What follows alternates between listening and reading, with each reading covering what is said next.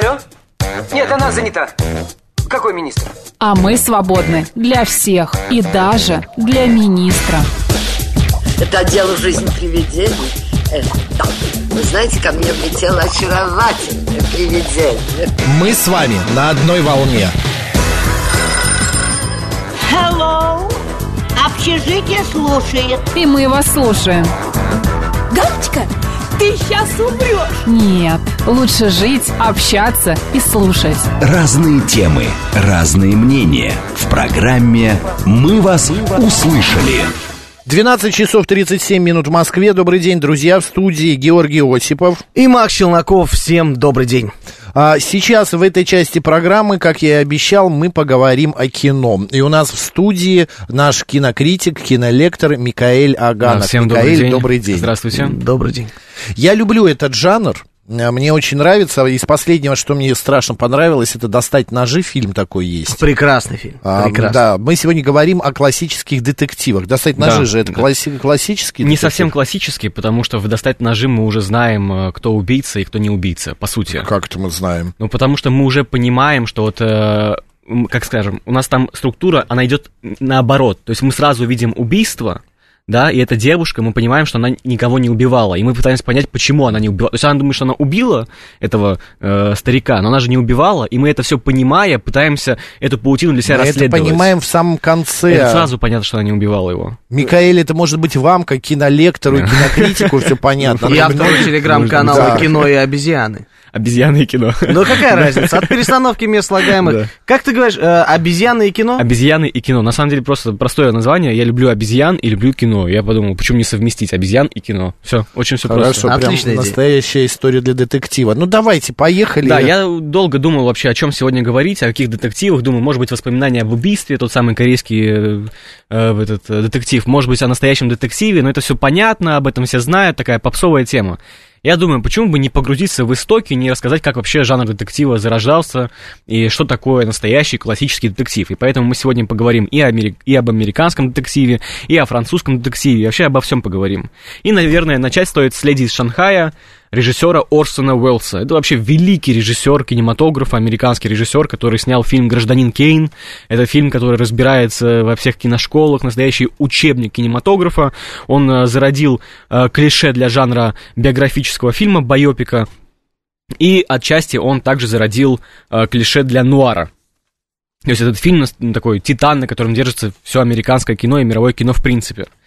И вот Орсон Уэллс, э, заручившись... А, а, да. Михаил, сейчас слушатели будут спрашивать. Нуар, расшифруй, пожалуйста, для наших А, слушателей. нуар, ну вот эти фильмы, детективы, где люди в плащах ходят, в этих шапочках под дождем, с пистолетами, детективы, роковые женщины и так далее и тому подобное. Жанр нуар. Такой американский старый детектив, где такая игра с- со светом, где все темно, где ничего не видно, где одна драма, где в конце всех убивают, этот несчастный детектив остается один, он еще очень много пьет. Такой кла- классика для США. И вот э, Леди из Шанхая это тоже нуар, но это солнечный нуар. То есть нуар же, в принципе, появился из-за того, что общество Америки было подавлено какой-то какими-то историческими событиями. Великая депрессия, Вторая мировая война. И вот отсюда появилась потребность на такие серьезные, кровавые, очень мутные сюжеты о э, пьющих, преступниках и детективах. И о роковых женщинах, конечно же. И вот э, «Леди из Шанхая» — это один из первых детективов, э, который решил перенести действия из дождливой Америки, да, которую уже невозможно было смотреть э, зрителям, э, в океаны, моря, джунгли, э, пляжи. Вот здесь и происходит это событие. То есть э, фильм на самом деле следует э, простой, такой, простому кар- этому каркасу детектива нуара. То есть есть у нас какой-то парень, мужик, он приехал из войны, он встречает роковую женщину, и она пытается его как-то охмутать и добиться с помощью него своих каких-то благ и всего остального. То есть все очень классически. Но этот фильм отличается Ритой Хейвард. Вот это, наверное, то, ради чего стоит посмотреть этот фильм. Рита Хейвард — это настоящий секс-символ э, 20 века, середины 20 века. Это девушка, которую пародировала Монро. То есть э, образ Монро взялся из Риты Хейвард. Это девушка, которая была настолько красивая, настолько сексуальная, что даже ее фотографию из одного из фильмов, из, из фильма «Гильда», использовали американские военные для того, чтобы испытывать э, э, атомную бомбу, ядерную бомбу. То есть вот она настолько вот, она всех пропитала своей красотой, и в на этом ней фильме тоже. испытывали на фотографии, Не, а ну, они там- налепили на фотографию это, На бомбу? на бомбу фотографию, А, да, и испытывали э, тем самым.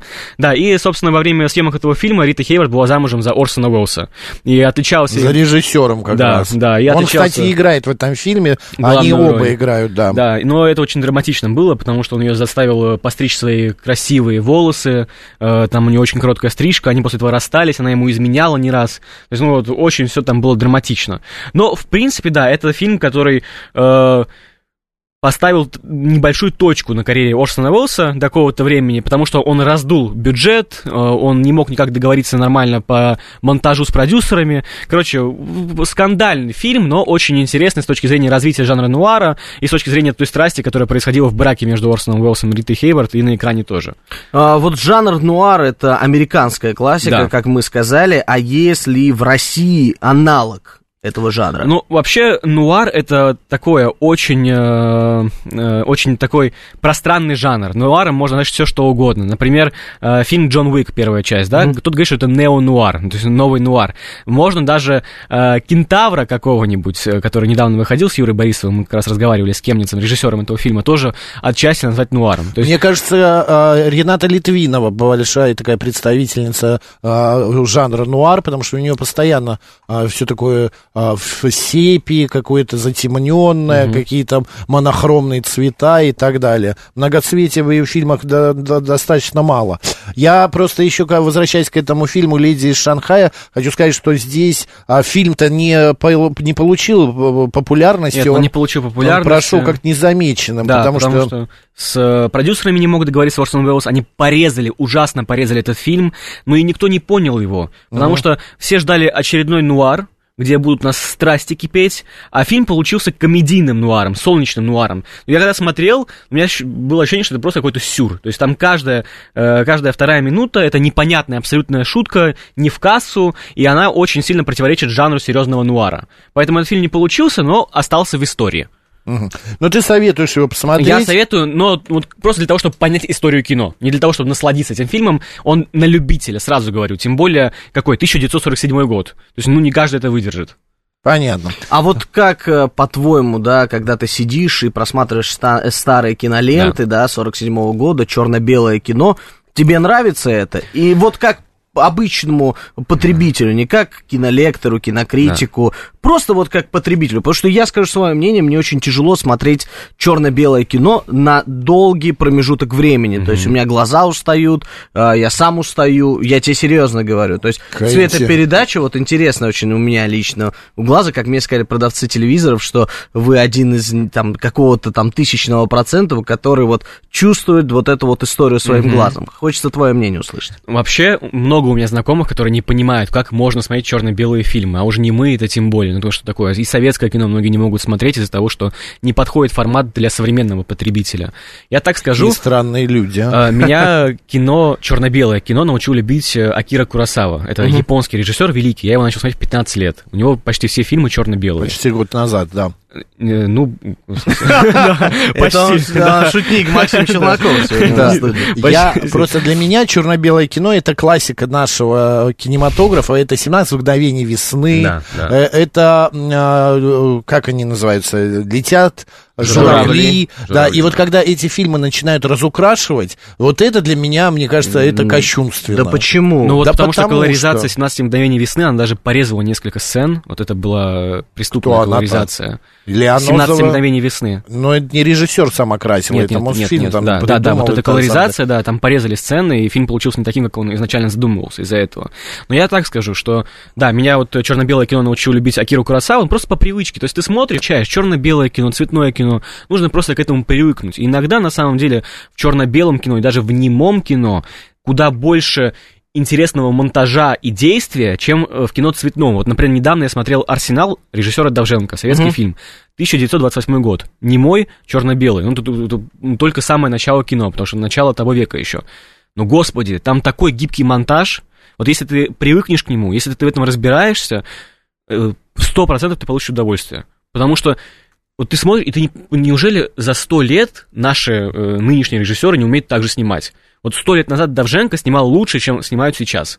Вот в плане монтажа, в плане того, как он играется с историей, переключает кадры, это все очень современно Ну, выглядит. мы уже говорили об этом. Сегодня э, пр- практически половина, большая часть населения планеты а, живет в клиповом мышлении. И в монтаже э, Давженко, а, я не знаю, там, э, ну, да- даже са- то- те же самые 17 мгновений весны. Вот у меня племянник смотрел, ему 16 лет, и он не, не выдержал. Он там на серии второй говорит, ой, я не могу это смотреть, все медленно, затянуто.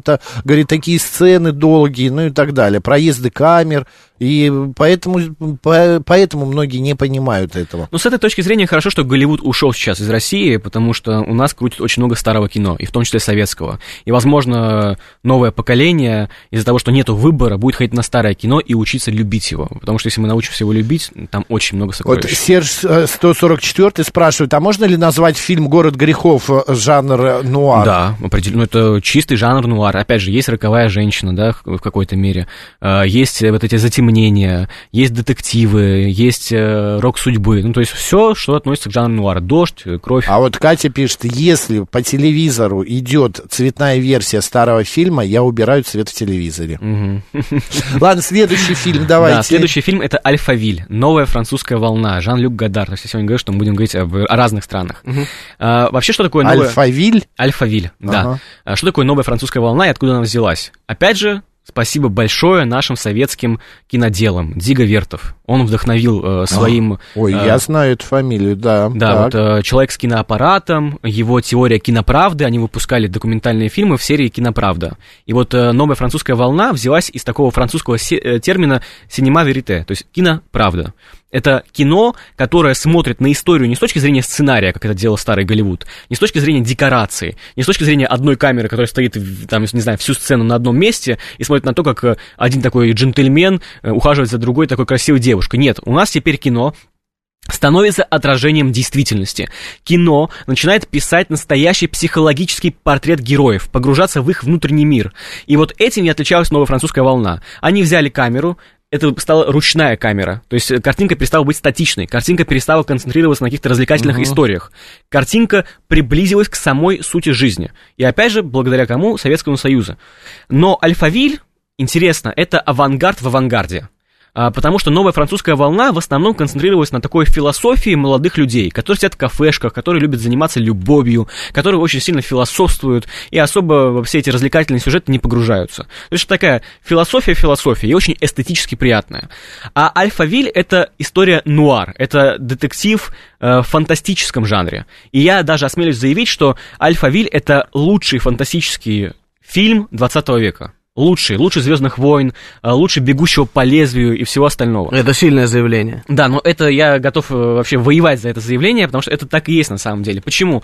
А, да потому что Гадар снял историю про какого-то детектива ФБР, который приезжает э, в непонятную галактику, где... Ну почему? В этот Альфавиль он и прилетает. Ну, непонятно, я имею приезжает. Это город будущего. Да, да, но я имею в виду непонятную в плане того, что там происходит. Есть, э, вот. Он туда приезжает, и там всем управляет искусственный интеллект, какой-то непонятный разум, который, которого создал доктор. И э, какой-то ученый.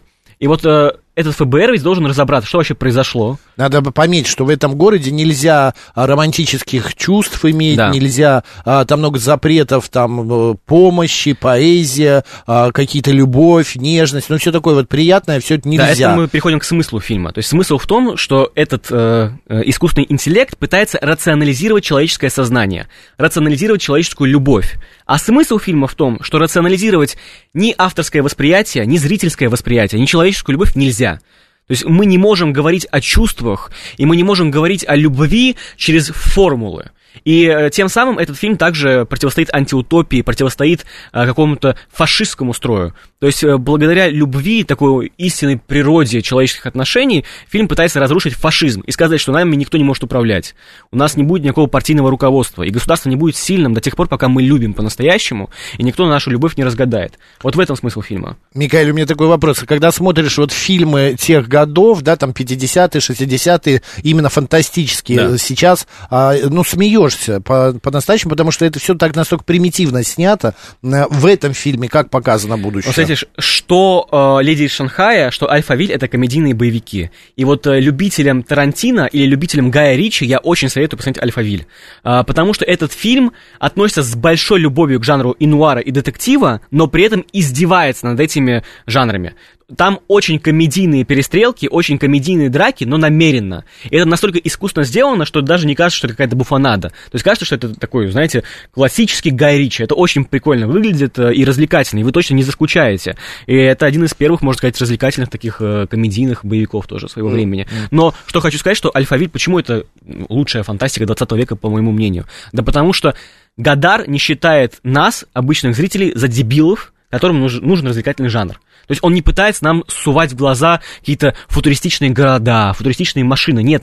То есть вся фантастика в этом фильме передается через диалоги. Она очень бытовая, и я это обожаю. Я люблю, когда фантастика передается через бытовой смысл, через бюрократию, когда быт и фантастика соединяются и дают что-то новое зрителю.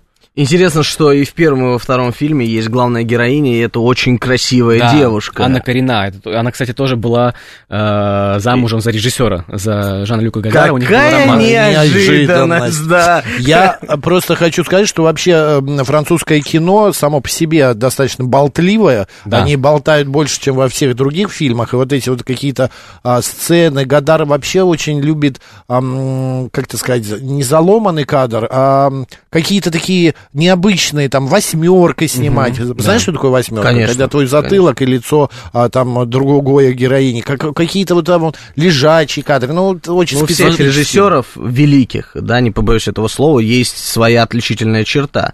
Там мексиканская дуэль, Да. туда, ну, то есть, поэтому у Гадара А- была восьмерка. Вот этот Альфавиль, э, нельзя сказать, что был где-то лет 10 назад снят э, ремейк на этот фильм, где э, там главный герой, он э, как раз служит в полиции, которая следит за тем, чтобы люди не испытывых каких-то позитивных а, вы о чувств. том фильме, господи, кто там играл? Я вот Кристиан тоже Бейл забыл. или как да, его? да, да, да, да, это где его старый жену фильм. сажают в тюрьму, Где он в черном плаще такой черный ходит, да, плащ, ну, где он там классика, да. щенка достает. Ну, я не думаю, что это прямо ремейк, но тема одна и та же. Ну, тема одна и та же, Да, одна Я просто же. когда а, прочитал, я вспомнил тот фильм. Самое Так. интересное, когда ты говоришь Микаэлю, ну, ты знаешь этот фильм? Он говорит, да, это тот самый, черный плащ. Сколько информации в голове помещается. Поехали дальше. Времени А, М не значит убийца. А, Гениальный фильм, 1931 год. И это к вопросу о том, насколько старое кино может быть подвижным, динамичным и современным. Это настоящий триллер э, западного масштаба и современного масштаба. И это фильм, отчасти, который зародил жанр нуар. Вот интересно, что почти все истинно американские жанры, будь то вестерн, э, будь то нуар, э, были придуманы не американцами.